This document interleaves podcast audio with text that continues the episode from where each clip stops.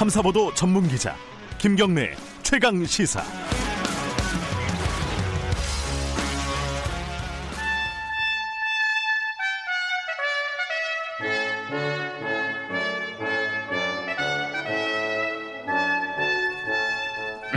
네, 김경래 최강 시사 2부 시작하겠습니다. 매주 월요일 박지원 의원과 함께하는 고품격 정치 토크 박지원의 정치의 품격 오늘도 대한신당의 박지원 의원 나와 계십니다. 안녕하세요. 네, 안녕하세요. 네. 총선 이제 100일 남았네요. 그죠? 딱 오늘부터 100일입니다. 아, 오늘이 D-100일인가요? 예, 야, 이 정치권들은 이제 총선밖에 안 보이겠어요. 뭐 다른 것도 보이죠. 뭐가 보이십니까? 아, 지금 네. 이란 문제나 아, 이, 북미 넓게 보시는군요. 남북. 예. 이게 더 큰 문제죠. 예. 총선은 누가 되든 되는 거고. 야, 여유가 있으시네요. 아니 여유가 있는 게 아니라 네. 지금 우리가 이 국내 정치 문제로 매몰돼 가지고 그러한 큰 것을 보지 못하면 우리 국가 운명이 어떻게 돼요? 지금 그 남북 문제도 올해 어떻게 될지 이게 걱정하는 사람들 많잖아요. 아, 뭐 걱정이 많죠. 근데 지금 뭐 대부분 그게 그 낙관적으로 보는 시각은 거의 없더라고요. 저도 저마저 네. 그렇게 낙관적으로 보지 않고 굉장히 문제가 될 것이다. 음. 네, 이런 생각을 해요. 지금 그 이란 네. 미국이 그 드론으로 네. 그렇게 행동을 할 걸 누가 알았겠어요. 음흠. 그래서 사실 제가 그 김정일 위원장 때 네. 북한에 가서 왜꼭 비행기를 타지 않고 기차로 가느냐 음흠. 하고 물었을 때 비행기는 미국 제국주의자들이 저격하기가 좋은데 음흠. 기차는 못 탄다. 하긴 그 그래서 제가 아 기차가 더 쉽지. 그런데 자기들이 비행기는 못 타고 기차는 쉽다고 그러는데 제가 뭐 거기서 이길 필요가 뭐 있어요. 근데 지금도 계속 기차를 타는 걸 보면은 네. 아직도 미국의 요격을 굉장히 어. 북한에서는 그걸 현실적인 위협으로 생각을 하고 그렇게 하고. 있는데 예. 이번에 이란의 모습을 보고 과연 김정은 위원장이 앞으로 북미 관계를 어떻게 풀어갈 것인가? 강공을 할 것인가? 또는 유화적 제스처를 쓸 것인가? 그건 모르는데 아무튼 어떻게 됐든 지금 이 순간에도 북한의 핵은 네. 발전되고 있단 말이에요. 그렇기 때문에 시간은 북, 시간은 북한 편인데 또 트럼프 대통령은 이란에 에, 그때 김대중 대통령께서 어, 클린턴 대통령이 북한 평양을 방문하기로 했거든요. 네. 그런데 그때 중동 사태 아랍파트 때문에 못 갔어요. 그래서 우리 한반도에 우리 민족에게 굉장히 그 외부적 요건 때문에 여건 때문에 상당히 그 참 좋지 않은 결과가 왔는데 이번에도 저는 좀 그러니까 미국이 어 이제 북한에 신경 쓸 여력이 좀 없어질 수도 있어요. 바로 그거예요. 예, 예. 그 클린턴이 방북하기로 합의가 됐는데 아라파트가 와서 중동 문제를 해결하자 네. 해가지고 붙들고 늘어지는 통에 대북 문제가 second choice 두 번째로 밀려가 버린 거죠. 이번에도 알겠습니다. 그런 것이 나오면은 어렵다 이거죠. 우리 큰 얘기도 중요한데 우리 작은 국내 정치 얘기도 그렇죠. 좀 해보겠습니다. 김대중 대통령도 망원경처럼 멀리 보고 예. 현미경처럼 자세히 봐라. 두 가지를 겸비하라겠으니까. 총선 D-100일이라서 그런지 어, 여쭤볼 게 많습니다. 맨 먼저 자유한국당 얘기 좀 여쭤볼게요. 어, 황교안 대표가 지금 수도권에 험지에 출마하겠다 뭐 이러고 나왔어요. 그 뭐 제가 종로 나가야 된다. 네. 이낙연 총리가 먼저 선언해 버리면은 네. 황교안 대표는 무서워서 못 나올 것이다. 음흠. 하니까 지금 떠밀려 간 거죠. 떠밀려 갔다. 네. 그러나 네. 그렇게 기선이 꺾이면은 패배해요. 지금 꺾였다고 보세요? 꺾였죠. 어, 그래요? 아니, 본인이 먼저 치고 나간 거잖아요, 사실. 이낙연 총리가 더 먼저 치고 나갔죠. 아, 뭐, 그러면은, 어, 아 그리고 아직도 네. 황교안 대표의 종로 출마는 직접적으로 표현을 못 하잖아요. 그렇죠. 수도권 정도 얘기했죠. 예, 험지. 예. 이렇게 하는데 어떻게 됐든 황교안 대표는 자기 리더십이 흔들리고 당권이 흔들리니까 네. 삭발, 단식, 강공투쟁으로부터 시작해서 이제 어? 험지 출마 또 음. 보수 대통합을 부르짖고 있지만은 이게 셋 다 잘 안 돼요. 그 험지 본인이 출마하면서 다른 중진들도 험지 가라 이렇게 얘기해 가지고 어 홍준표 전 대표는 이게 무슨 어 입당 1년도 안한 사람 안 된 사람이 험지 출마가 당연하지 뭘 그걸 선언을 하고 그러냐 그 남들은 왜 이렇게 희생시키려고 하냐 뭐 이런 얘기를 했어요. 아, 다 그것도 보세요? 자신 없는 소리죠. 아 본인도 아 그렇죠. 이미 이해찬 대표의 민주당에서 네 영입 4호까지 발표를 했잖아요. 그렇죠.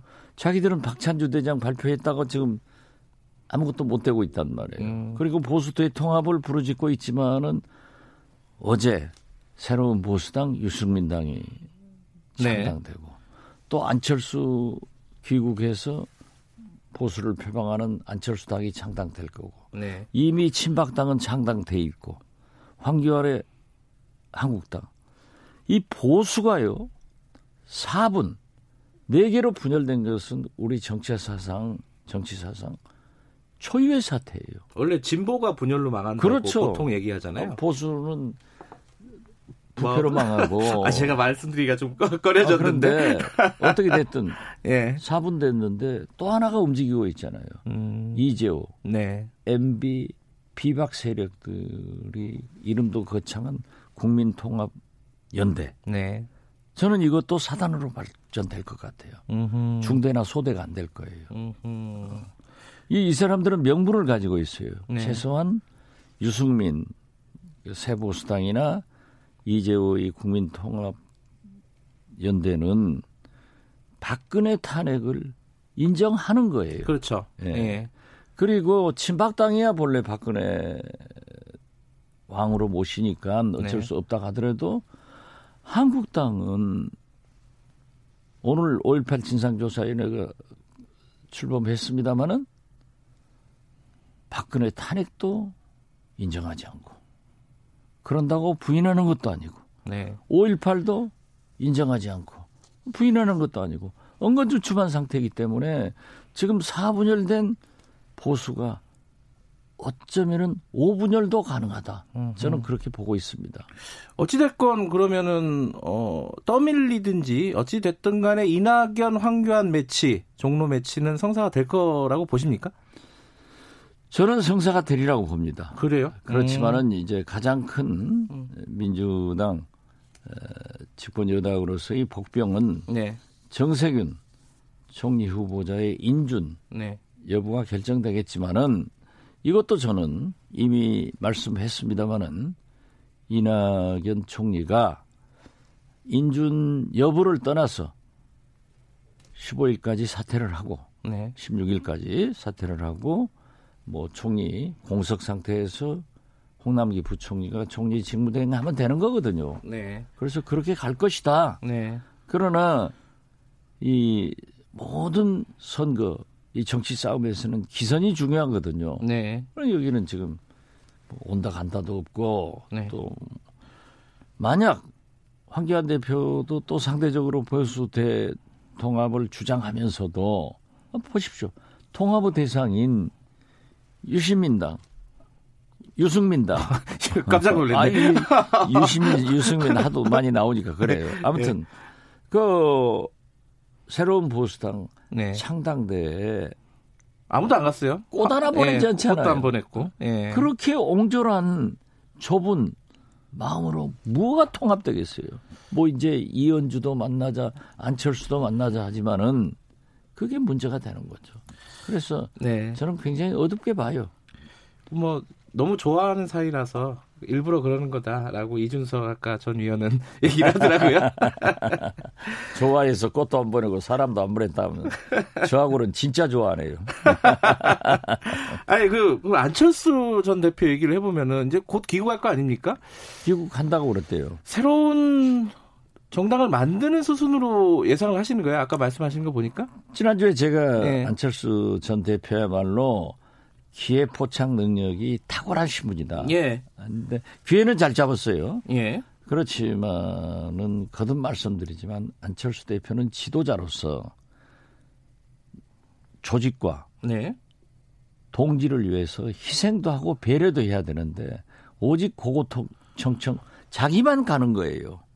그렇기 때문에 저는 다 예측을 하는데 그분의 행보는 딱 한 가지 예측하는 게 자기가 대통령 후보 될 수 있는 네.